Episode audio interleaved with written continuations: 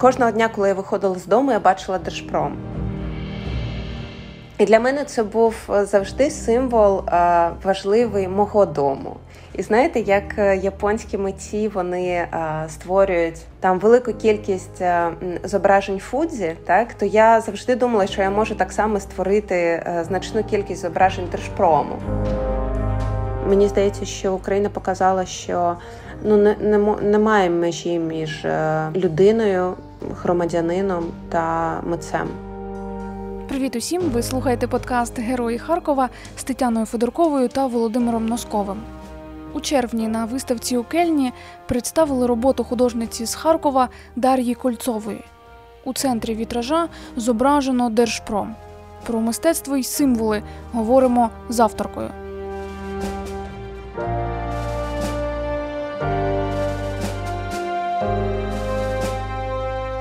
Дар'я, хочу вам подякувати за те, що знайшли можливість поспілкуватися з нами. Я знаю, що для вас два міста є рідними. Це Харків та Одеса. Чи може вже і Англія, от Лондон? По-перше, дякую вам дуже за запрошення. Я якось дуже сильно завжди радію, коли є якісь запити саме з українських інституцій. Ну, тобто, це завжди абсолютно особливо. Щодо рідних міст, Боже, це питання, яке мені постійно задають. Я ніколи не знаю, як на нього відповісти дотепер, тому що все ж таки це навіть три міста – це Харків, Київ і Одеса, так.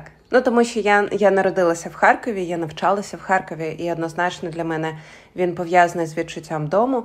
А з іншого боку, я все ж таки більшість своєї кар'єри жила в Києві, і для мене Поділ і центр Києва – це абсолютно мої рідні місця.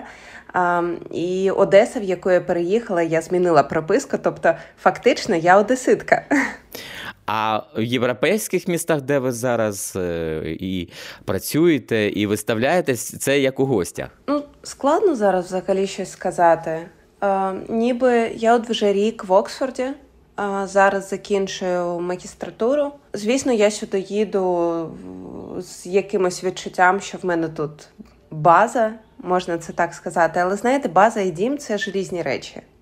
Я за останній рік, я не знаю, ну, більше там в купі країн Європи, в Штатах, тому таке питання. Але, ну, слухайте, дім – це Україна. Для наших слухачів я б хотіла представити вас вашими ж словами. Я знайшла допис в Інстаграм, і ви пишете, що 2022 рік став для вас дуже продуктивним. Понад 200 виставок, більше 10 виступів, інтерв'ю, проєктів, інтерв'ю в міжнародній пресі. Вперше у вас з'явилася галерея, ви переїхали в Німеччину, вступили в академію, отримали стипендію. Зрозуміли, що Німеччина не ваше, відмовилися від всього, поїхали в Великобританію, про Оксфорд ви вже зазначили. Вперше вчуся в мистецтві, про що давно мріяла, як про досвід. І вперше працюєте зі склом та металом, про що мріяла з дитинства. Але разом з тим, от ви описуєте це таке як продуктивний рік, да? Це такий рік для вас важких переживань, ну, як і для всіх українців. І цей біль з того, що я встигла побачити з ваших робіт, і передає. Біль став і генератором творчості якоюсь мірою. Чесно кажучи, цього року відбулося набагато більше, ніж я пишу, ну, такого болючого дуже, ніж я пишу в Інстаграм. Тобто Інстаграм я більше використовую для мистецтва зараз. Ну, або практично не використовую, чесно кажучи, якось на це практично ніколи немає ресурсу. Тому рік він дуже контроверсійний і складний, але тим не менше такий, так, дуже проривний. І для мене складні, ну, оскільки в мистецтві я працюю зі складним досвідом і складними досвідами, то коли вони відбуваються, я можу це все сублімувати. Тобто, напевно, що я не той художник, який створює мистецтво там від радості, але я, ну, бачу більше для себе, мене більше мотивує підсвітити якісь складні протиріччя, проблеми, складні болючі процеси. Ну і звільнитися від накопленого всередині. і дати людям можливість більш глибоко відчути те, що відбувається. Тобто, якщо ви раніше казали про своє мистецтво як про терапевтичне, от про те, що ви вже зараз сказали, звільнитися, та, то тепер це ще й мова комунікації зі світом, що проживає ваше рідне місто і Україна загалом. Я не трошки не згодна, тому що, в принципі, в мене завжди мистецтво було про комунікацію зі світом і про... якщо просто, то те, що я роблю в мистецтві, це я розповідаю якісь дуже персональні, реальні історії, які я використовую ніби скелет для того, щоб розмовляти про якісь більш великі соціальні або політичні процеси. Тому, в принципі, в мене абсолютно все мистецтво пов'язане з якимись соціальними процесами, суспільними, і спробую зрозуміти взагалі, що відбувається. Дар'я, якщо говорити про нинішні ваші роботи, от ми бачили новини про виставку у Кельні, це вітраж, 7 метрів завширшки, 600 кілограмів, якщо я не помиляюся, вагою. І він зараз виставлений в музеї Людвіга, який пише у себе на сторінці, що це був справжній виклик для команди музею, таку потужну роботу встановити взагалі. Ти ж скажи, що за вітраж? Вітраж присвячений Держпрому, легендарній відомій будівлі. Так. Там переплетено не тільки це. І от я прошу Дар'ю розказати трошки, як народжувалася ця робота. Дякую. А можемо для наших радіослухачів спробувати трошечки описати, тому що, напевно, є такі, які могли не бачити. Звісно, і я впевнена, що купу людей не бачила, тому що зараз мені здається, що взагалі в більшості людям не до мистецтва. Тому я, звісно, зараз опишу. Єдине, що хотілося б почати з того, що це виставка українського модернізму, тобто 1900-1930 роки. Вона дуже важлива, в принципі, для репрезентації України і для повернення у загальному інформаційному полі, наприклад, Єрмілова або Малевича або Екстер до українських художників. Тому що раніше в всіх іноземних музеях вони були зазначені як російські художники. І зараз, якщо ви подивитеся там Вікіпедію, наприклад, або якісь енциклопедії, або статті в інтернеті, то це велика проблема. І не тільки з художниками, на жаль, пов'язана. Така апропріація української культури, яка просто як українська не існувала там за межами України. Тому це виставка з кількох музеїв, включно з музеєм НАМУ, Національний музей України, яка до того була показана в музеї Тісен, і от вона приїхала в Кельн, і в Кельні, в музеї Людвігу, в них є програма, де вони залучають сучасних митців, які роблять такі інтервенції в виставковий простір. І вони обрали мене, запросили, що дуже велика шана, я дуже радію, що була можливість, про це висказатися. І тому я обрала темою мою ідентичність національну, тому що я народилася 1987 року в Харкові, і Харків був, по меншій мірі, я не знаю, як ваш, мій Харків був дуже русифікований. Тобто, я не знаю, я пам'ятаю, по-перше, ніхто в моєму оточенні не розмовляв українською. Вдома була доволі велика бібліотека, але українських книжок практично не було. Я нещодавно запитала в тата, чому. Він сказав, що їх просто неможливо було практично купити. Я практично взагалі нічого не знала про українську культуру до того, як я поступила в Академію мистецтв, де були вже класні викладачі, і вони вже... було в кого це все переймати. І мені здається, суспільні процеси також змінилися. І на поверхню вийшло те, що було раніше приховано. Наприклад, я не знаю, будинок слова. Я взагалі не знала про його історію. Хоча поруч живете, да? Я не просто поряд, я кожного дня практично його проходила. Але я дізналася про його історію, мені вже було там років 18. І я відкривала Харків для себе так шматочками. І потім я просто, я навчалася в 109-й школі, вона з фокусом на французьку мову. і французької було дуже багато, там французьке мистецтво, там, культура, була, історія. Так, там російська. Ну і взагалі більшість шкіл на той момент, якщо я пам'ятаю, були з більшості російською. Так само, так. Українською було мінімум. Українською було мінімум, але мені було завжди цікаво, і я можу сказати, що завдяки своїй вчительці української мови я вже з 5 класу знав про досвід Івана Багряного, і мене це почало бентежити, цікавити. Просто мені ще здається, тут питання в тому, чи ти виходиш за межі свого оточення. І я згадую 2012 рік до Євро-2012, я пам'ятаю, якесь проводив опитування людей, і люди дуже часто відповідали, а мені все одно ким бути. Росіянам, українцям, ми ж всі братські народи. От реально, це було. Ви знаєте, про це зараз є велика кількість досліджень, і вони мені були дуже цікаві, і саме про це, в принципі, робота в Людвігу, тому що робота в Людвігу не є про Держпром, а вона про таку гібридну ідентифікацію, те, що, мені здається, Плохій назвав прикордоння. Тому що Харків все ж таки, незважаючи на те, що ісконно це українське місце, але потім ця вся русифікація, вона дійсно вплинула на те, як ми себе відчували, як ми себе усвідомлювали і ким ми себе називали. Так, і наскільки я знаю по моїм всім друзям, то в них був якийсь головний об'єкт, чи прецедент, чи родич, чи якась зустріч, з якою почалося їх відкриття, назвемо це українськості, так?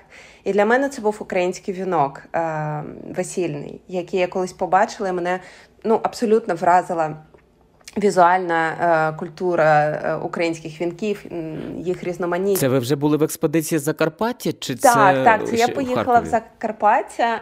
Ні, взагалі до того я ще в Києві побачила вінок української мисткині Хімчич.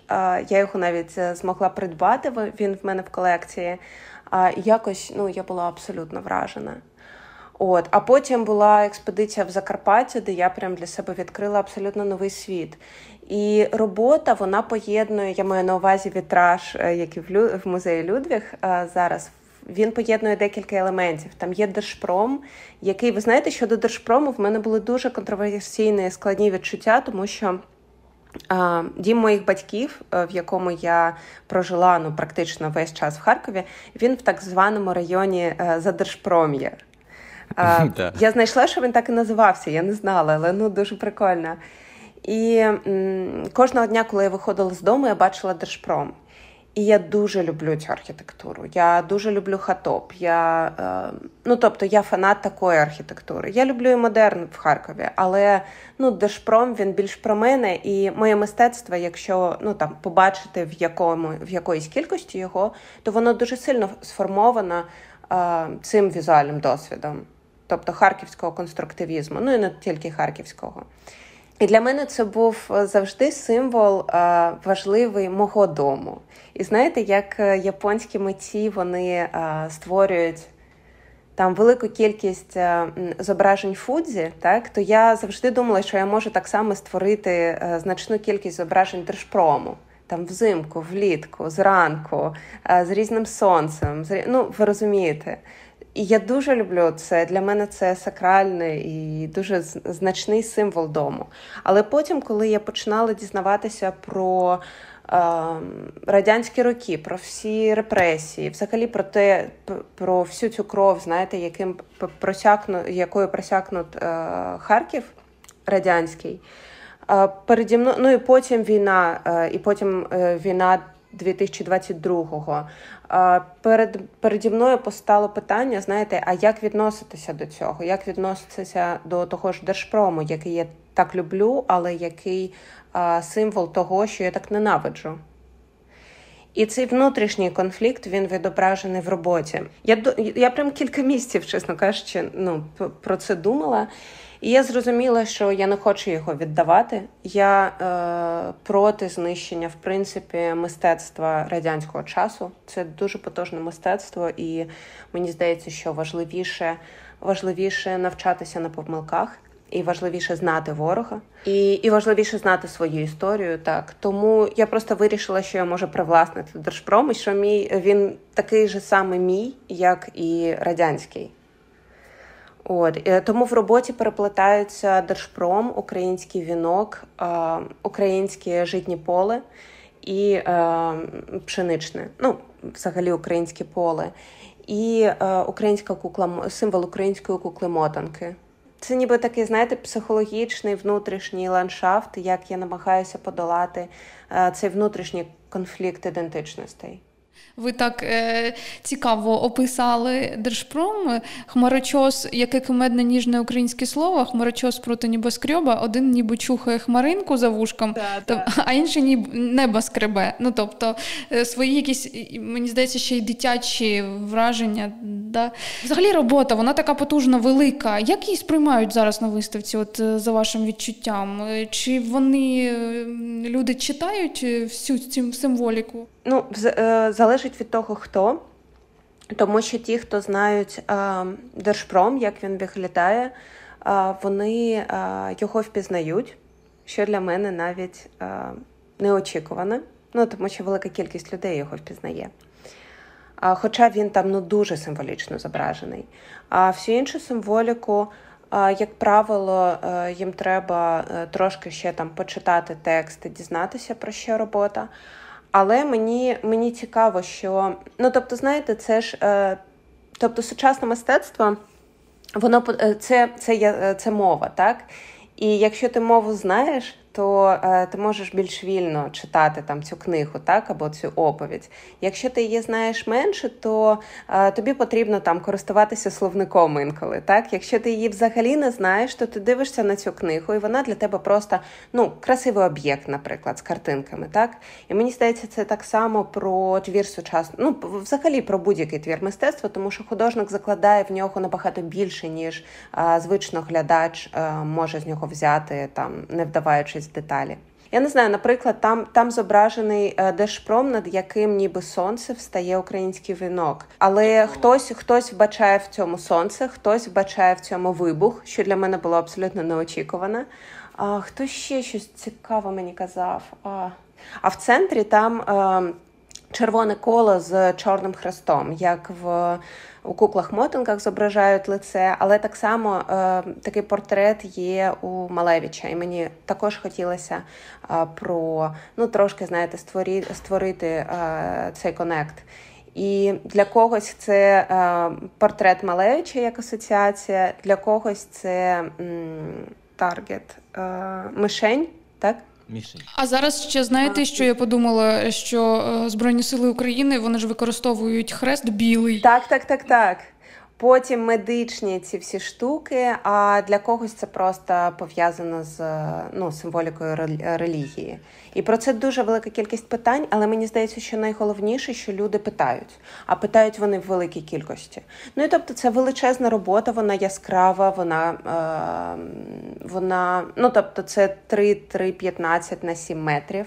Вона залишиться в музеї? Це не постійна виставка, вона не залишиться в музеї, але її можна там подивитися до 24 вересня. А ще це питання, от ви ж ніколи не працювали із склом, а витражі – це настільки складне мистецтво. Як ви працювали над такою гігантською картиною і складною композицією? Дивіться, до того в мене є вже 3 проекти зі склом, саме вітражні. Один про українське, про пожежі на українських полях, але і про історію, всю нашу складну історію, багатошарово пов'язану з полем.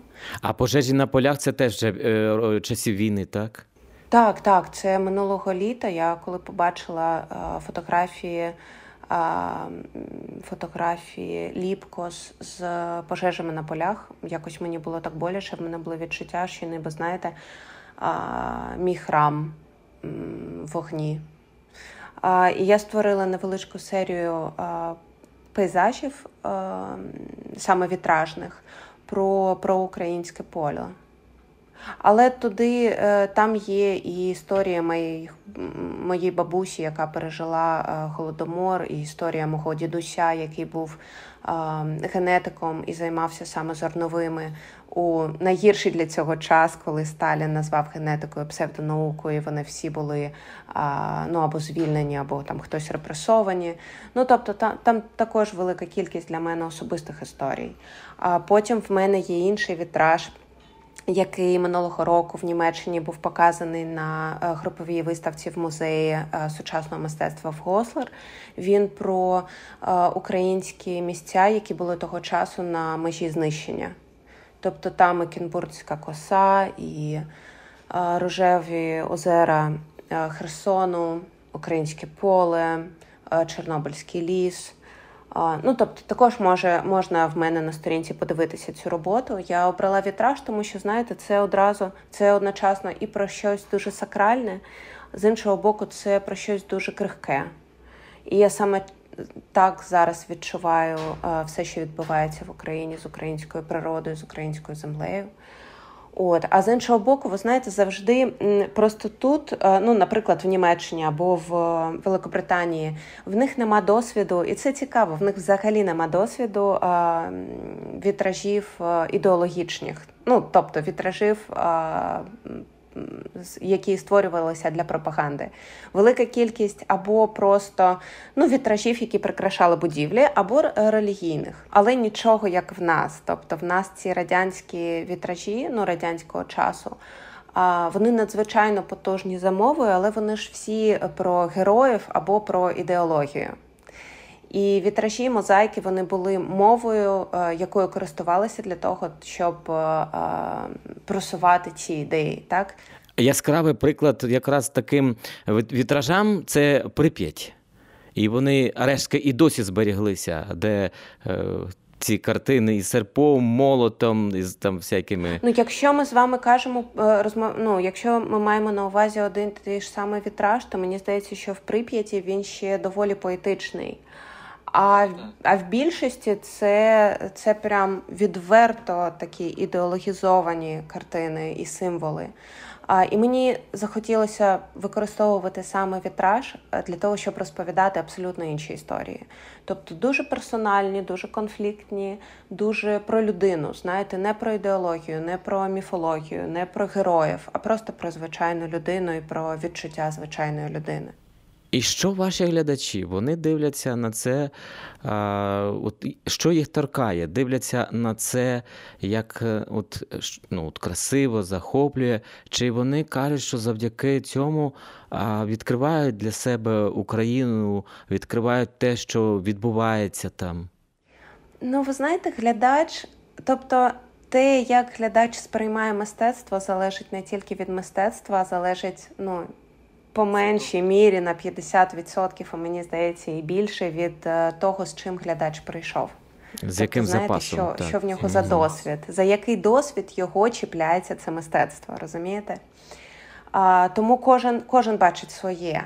Але для мене важливо те, що я роблю, і те, що всі інші українські сучасні митці роблять, і не тільки сучасні, і музейні куратори, розповідають про Україну з різних абсолютно сторін, розповідають про війну, доносять те, що не можна зараз донести там в медіапросторі, тому що, просто є там цензура, наприклад, так? І доносять те, що дуже складно донести текстом журналістським або документальною зйомкою, це те, як людина персонально це переживає. І мені здається, що саме цей діалог, знаєте, від людини до людини, використовуючи мистецтво, він дійсно працює. На те, щоб, знаєте, може вони з цієї роботи або з інших робіт не все зрозуміють. Але вони можуть потім знайти цю інформацію, вона в відкритому доступі в інтернеті. Але найважливіше, щоб вони щось відчули. Тому що якщо вони щось відчують, якщо в них буде емоція, якщо ця емоція буде глибока і сильна, або, знаєте, якщо в них буде глибока цікавість, то вони потім знайдуть все інше. І мені здається, що саме це робить мистецтво. Я не тільки візуальне мистецтво маю на увазі, будь-яке мистецтво. Ну і зрештою з роками, через 10, 20, 30 років, це потім буде людям розповідати, що ми пережили. У нас тут у Харкові нещодавно була дискусія, відкрили пам'ятник, монумент загиблим дітям. І там точилася дискусія щодо того, а які несе маркери цей пам'ятник, чи зможуть завдяки ньому наступні покоління відчути, прочитати, так, завдяки цим символам і маркерам. А що ж сталося? Чому, через кого загинули діти? От багато хто казав, що не читається, що сьогодні нам це зрозуміло, а наступним це не буде зрозуміло, що діти гинули саме від ракет, там, артобстрілів, пострілів, гвалтування російського ворога. Ну це перш ніж передусім тому, що на табличці, на пам'ятнику написано, що діти загинули від людської жорстокості, а не від росіян. Тобто чіткості в тому написі, він такий розмитий, пафосний. Ну і взагалі сам пам'ятник теж. Ну, це вже давай не будемо оцінювати, тому що, я думаю, автор... Ви знаєте, я не бачила пам'ятник... А хто автор, ви не знаєте? Автор – це Ядченко. Він займається ритуальною скульптурою. Тобто він більше робить такі надгробки, скажімо так. Ну, слухайте, я подивлюсь, я не знаю. Я перестала стежити за розвитком української скульптури в публічних просторах, тому що це ж просто в більшості випадків жах. І просто больно за місце. Хоча в Харкові є дуже сильні скульптори. Безперечно. От я зараз згадав, враження однієї людини про Північну Салтівку, і вона каже, це ніби така жива інсталяція, оці руїни. Так. Можна я трошки, поки ми не відійшли від теми загиблих дітей, один з проєктів Дар'ї якраз керамічні такі голови мертвих дітей, і він був представлений і в Давосі. Давайте я розкажу. Будь ласка. Тобто робота, в принципі, це перформанс. Перформанс – це дійство, так? Це якась дія, яка має свою тяглість у часі. Тобто це перформанс, протягом якого я створюю керамічні скульптури, дуже-дуже прості. По одній скульптурі, такому як маленькому пам'ятнику, вшануванні пам'яті кожної вбитої цією війною дитини. Я продовжую це робити, поки війна не скінчиться.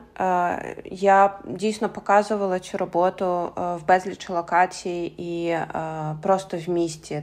Там, наприклад, в Давосі або в Амстердамі мене попросили це зробити просто в місті.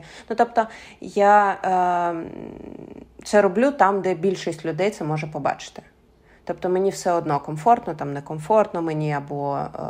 тобто якщо я розумію, що більшість людей не прийдуть в галерею або арт-центр, але пройдуть цією вулицею, то там я його і роблю. Я його робила там від 2-3 годин до 8 годин в Давосі. На бекграунді звучить трошки трансформована Яною Шлябанською, українською, дуже талановитою композиторкою, українська Колоскова. Проєкт так і називається «Колоскова».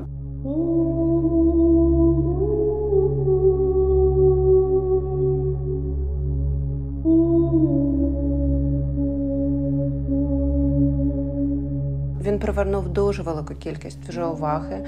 Нещодавно на CNN вийшов матеріал про нього, його також просто подивитися. Дар'я Кольцова sculpts a clay head representing each child's death. So far, she's crafted around 400 pieces. Years ago, I had a miscarriage. It was a very traumatic event in my life. And then when the war happened and I had to flee the country, I've been receiving a lot of messages with all the news. The only numbers I was receiving all the time, they were numbers of children killed. and I just felt that it's not fair to have only numbers. I started to produce ceramic sculptures. Взагалі це проєкт про вшанування пам'яті. І така цікава штука з ним відбувається. Напевно, що ні на який з моїх проєктів настільки емоційно не реагували відвідувачі. Хоча я не можу сказати, що я обділена там реакціями. Це завжди, я завжди їх отримувала і завжди мені, і це дуже цінно, мені вдавалося вибудовувати цей зв'язок з глядачем, що для мене дуже важливо. Але саме в цьому проєкті цей зв'язок був якийсь, особливий. І коли, наприклад, в Берліні він був створений вперше і показаний вперше, це була невеличка кімната в підвальному практично приміщенні арт-центру, тобто вона була темна, дуже мінімальне освітлення, тільки на мене, і ця музика, яка звучить, тобто дуже інтимний простір. І люди приходили туди, сідали просто на підлогу, і хтось плакав. І він міг плакати там 15 хвилин. Півгодини, а потім просто йшов. Тобто це ви прямо наживо виготовляли ці скульптури, так?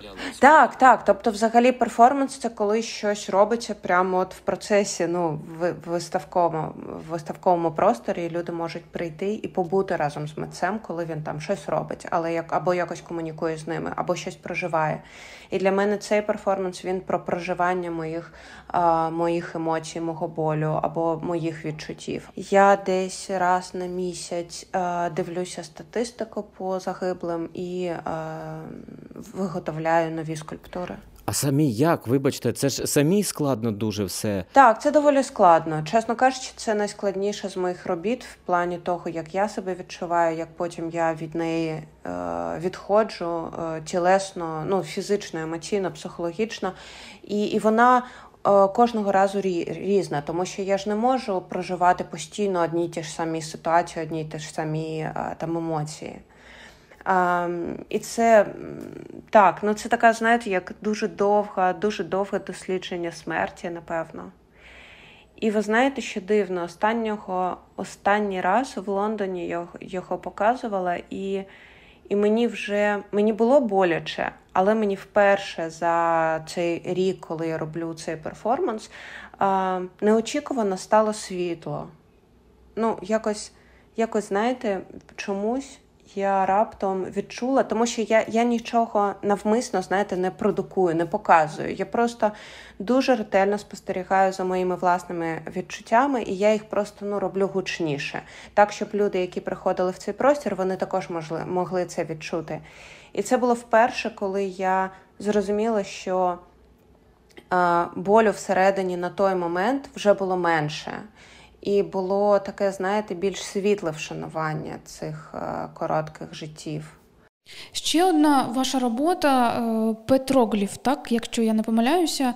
Ви писали про те, що це ніби продовження того, що зараз відбувається в Україні, в підвалах, люди, сидячи в полоні у росіян, позначають на стінах дні, так само померлих людей.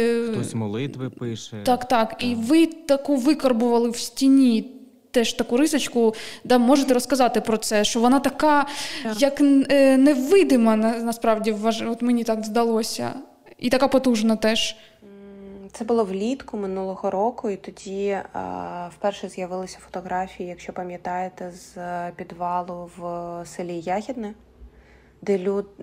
і взагалі я подумала, що, знаєте, мене що постійно вражає в цій війні, з самого початку, з 2014 року, що взагалі що воно відбувається, тому що ми ж живемо, знаєте, в час там технологій розвинених і науки доволі розвиненої, мистецтва. Допустити війну, в принципі, сьогодні це щось, що мене абсолютно шокувало і було абсолютно неочікувано. А потім те, наскільки люди все ж навіть з цими розвиненими технологіями є незахищеними. Я маю на увазі звичайні люди, так? Абсолютно незахищеними. І в 2014 будинку. Інший символ, який привернув мою увагу, це заклеєні вікна, так? І якісь, я почала цей проект «Теорія захисту» з заклеєними вікнами, тому що я все не могла повірити, що в 21 сторіччі нам треба заклеювати вікна, так як їх заклеювали там в 1943-му. І слухайте, я вчора бачила фотографії з Одеси, і заклеєні вікна, вони не розбилися, а просто поряд не заклеєні повністю вщент. Розумієте? І воно реально працює. Але я все не можу до того звикнути, що нам потрібно використовувати.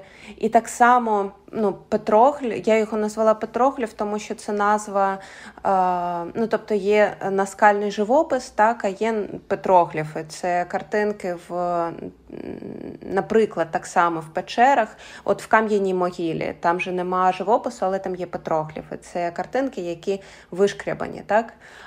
І те, що я побачила і бачу в фотографіях з підвалів, це те, що велика кількість написів там створені або вишкрябуванням, або вуглем. Дуже популярний мистецький інструмент. Але ти ж абсолютно не очікуєш, я не знаю, в більшості люди ж зараз, в мене всі нотатки, вони в телефоні. Я не знаю, як у вас, але я використовую папір, коли мені треба більше подумати, так? Але не занотувати. Нотую я там, де це 100% збережеться. А папір, з ним може статися все, що завгодно.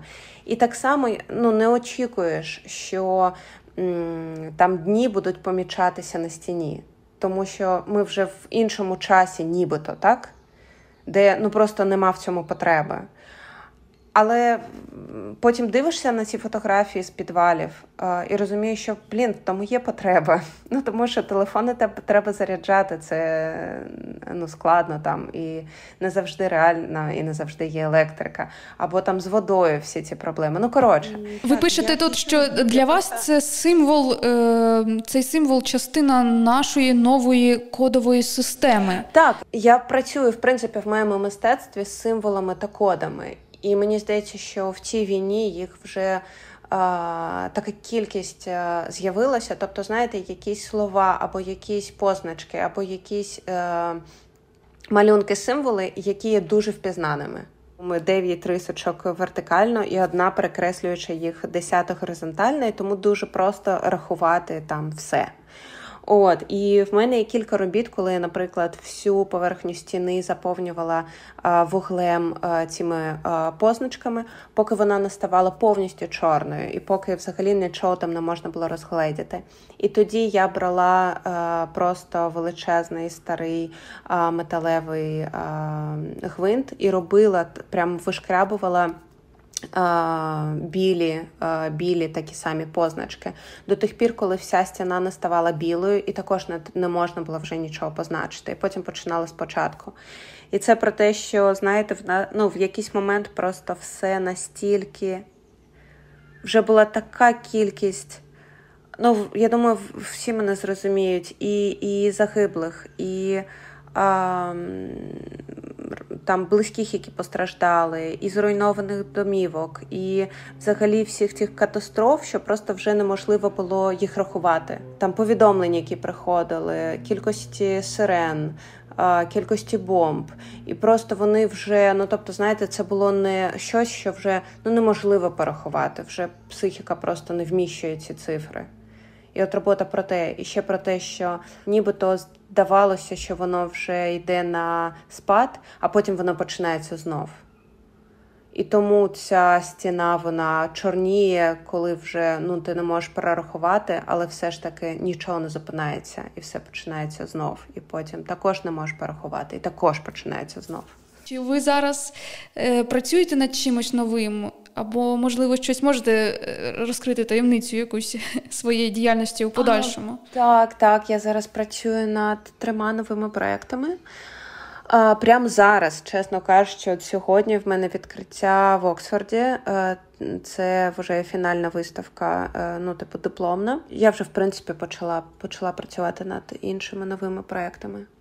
Це інсталяція, скульптура. Я продовжую скло та вітражі. Ну от, в принципі, інсталяція взагалі такий мій метод. А вже туди, там можна використовувати все, що завгодно. Тобто навіть живопис я планую використовувати, що взагалі зі мною ніколи не було, і я взагалі не думала, що я до того прийду. Але з'явилася ідея, яка мені здається важливою. Можна від мене ще запитання? Бо для мене це дуже важливо. Ви всередині програми говорили про повернення українських імен, Малевича та інших. А наскільки сьогодні все-таки ще залишається сильним російське лобі, яке використовує якраз різні види мистецтва у своїй пропаганді, там донесенні меседжів? І на цьому фоні наскільки ми можемо протистояти і теж вже можемо відповідати, так, давати відсіч? Я намагаюся не зустрічатися з росіянами. Мені складно чути в публічному просторі не те, що російську, навіть коли я розумію, що це українці, мені, в принципі, доволі ок, хоча хотілося б українську, звісно. Але коли я чую по акценту, що це росіяни, мені дуже складно психологічно. Так, мені здається, що їхнє лобі дуже сильне. І це не тільки лобі, але це стихла давня традиція і стратегія, яка... Тобто вони дуже багато грошей в це інвестували завжди. І мені здається, що, на жаль, в цьому Україна завжди програвала. Просто навіть за кількістю ресурсів, але не розумінням, як що таке культурна дипломатія, як з нею працювати. Комплекс меншовартості? Тут купа всього. І комплекс меншовартості, і купа інших проблем, і доволі низький, знижений рівень просто... Слухайте, протягом 20-го століття в Україні всі, хто, в більшості, хто думав і називав речі своїми іменами, були або вислано, або знищено. Тобто, про що ми кажемо? Тому, я не знаю, я вчора, наприклад, тільки читала допис Аліфтини Кахідзе про арт-базель, який зараз відбувається. І там, наприклад, представлено українські митеці, вона запитала в галереї, чи продали його роботи, і галерист сказав, що так, дуже успішно, одразу всю серію. Це ігра настільки вдовго і настільки вона виснажлива, але вона вже, Україна вже починає активно просуватися на цьому полі. Скільки це займе часу, взагалі ніхто не знає. Так, точно можу сказати, що присутність російського мистецтва, як мені здається, набагато менше. Але, наприклад, слухайте, нещодавно мені потрапила в премію. Ми про неї взагалі не розповідаємо, тому що зараз намагаємося вирішити взагалі, що з цим робити з організаторами, але з двома потужними, розумними російськими художниками, які виїхали з Росії ще в 90-ті. Але вони все ж таки представляють і рекламують так, своїм мистецтвом так само свою країну. Що з цим робити? І, до речі, одна моя робота майбутня, вона саме про це. Тобто, де ця межа мистецтва та політики, і чи взагалі вона ще існує. Тому що на прикладі українських митців, які включилися абсолютно в усі процеси, від війни до волонтерської допомоги, мистецтва, плакатів, я не знаю, все, що тільки можна. Мені здається, що Україна показала, що немає межі між людиною, громадянином та митцем. Так само, як знаєте, немає межі між іншими ролями. Там, не знаю, батька чи матері, сина, доньки, подруги чи друга там, і так далі. Тобто ми всі маємо велику кількість ролей, які ми граємо, і вони доволі рівнозначні. Тому, коли мені казали, що, або там кажуть, в Німеччині, наприклад, це дуже популярно, або там у Італії, Франції, типу, ну це ж мистецтво, це не має ніякого відношення до політики, це не має ніякого відношення до війни, ми ж не можемо так вузько дивитися, оце прям лозунг, знаєте, ну не можна так вузько дивитися на речі. Але потім, коли приходить катастрофа, то абсолютно всі ці межі, вони ж стираються. Слухайте, з часів Російської імперії Росія ставилася до мистецтва, до музики, як до одного із впливу, так, геопливу, а вони кажуть, немає політики. Це просто... Це не тільки робила Росія, на цю тему дуже велика кількість досліджень, це, в принципі, основа будь-якої політики і колоніальної імперіалістичної політики, ну, абсолютно, загалом. Тож, так, і це мистецтво, це завжди було інструментом пропаганди. І мені здається, що перед українськими митцями сьогодні, може це ще там не супер на часі, але вже, ну, я відчуваю, що це дуже важливо. Нам потрібно буде зрозуміти, як все ж таки, тобто мистецтво, воно створюється в постійній взаємодії зі всіма цими соціальними та політичними процесами, в яку просто митець, як людина, як громадянин, він всередині, так, він активний або там пасивний, але все ж, ну, він приймає участь. Але все ж таки мистецтво не повинно становитися плакатним, або перетворюватися на лозунги, або перетворюватися навіть на інструменти, якими можна користуватися для політики. Ну, це дуже важливе зауваження, бо є вже, мені здається, такі ознаки, що можна скотитися в таке, бо багато... І шароварщини у нас зараз в різних сферах. І ура патріотизму, так.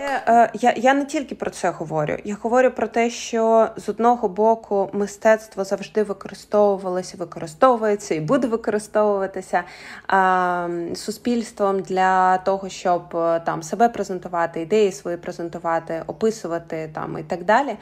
Але важливо, щоб сам митець, коли він створює свої роботи, в нього це не було на меті.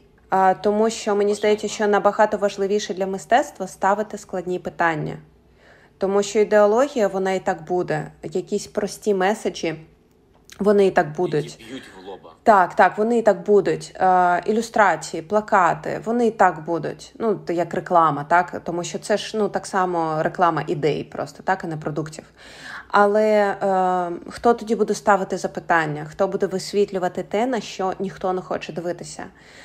І хто буде ставити складні питання? І без мистецтва тут взагалі ніяк. І тому мені здається, що надважливо не втратити саме це.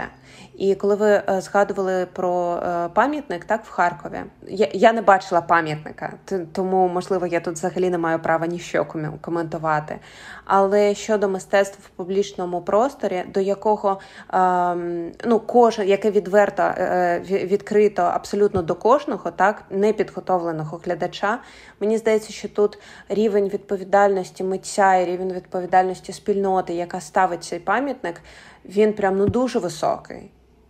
Тому що вплив цього мистецтва в цьому просторі високий, відповідальність тому. Є такий був британський художник, скульптор, дуже потужний, Генрі Мур, і він, коли приїжджав, в нього є класний досвід праці з місцевими спільнотами, коли він створював свої роботи, спілкуючись з місцевими, обмінюючись досвідом, часом вони приймали участь у створенні їх робіт. І потім це мистецтво, воно було щире і від митця, і щире від цього простору, де воно потім розміщалося. І, до речі, цим зацікавилася, тому що його практично ніколи не було ніяких випадків вандалізму щодо його робіт.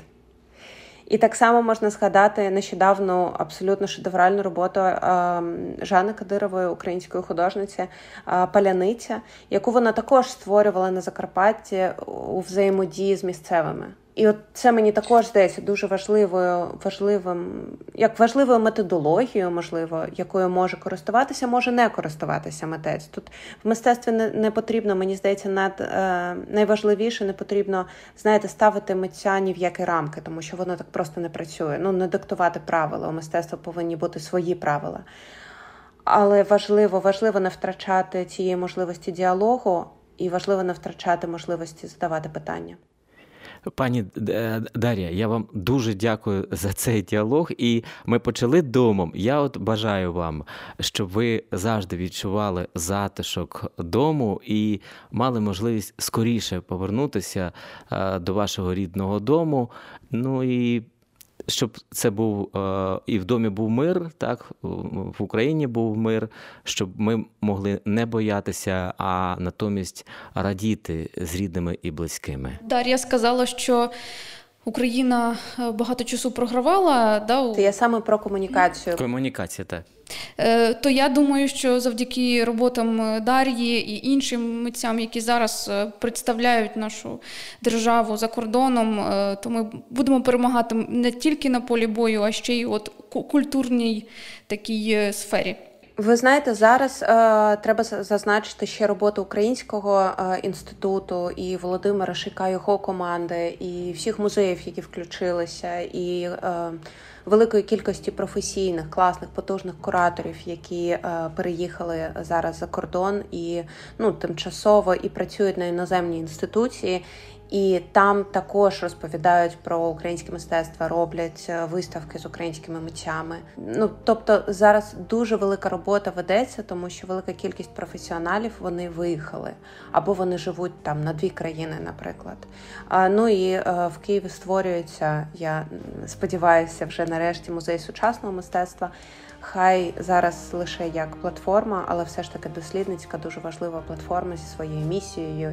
І це також, повинна бути інституція, яка презентує, знаєте, з якою можна вести діалог на цьому рівні. Дякуємо вам. Дякую вам за розмову.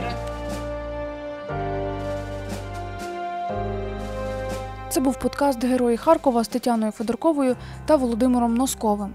Про мистецтво під час війни говорили з художницею Дар'єю Кольцовою.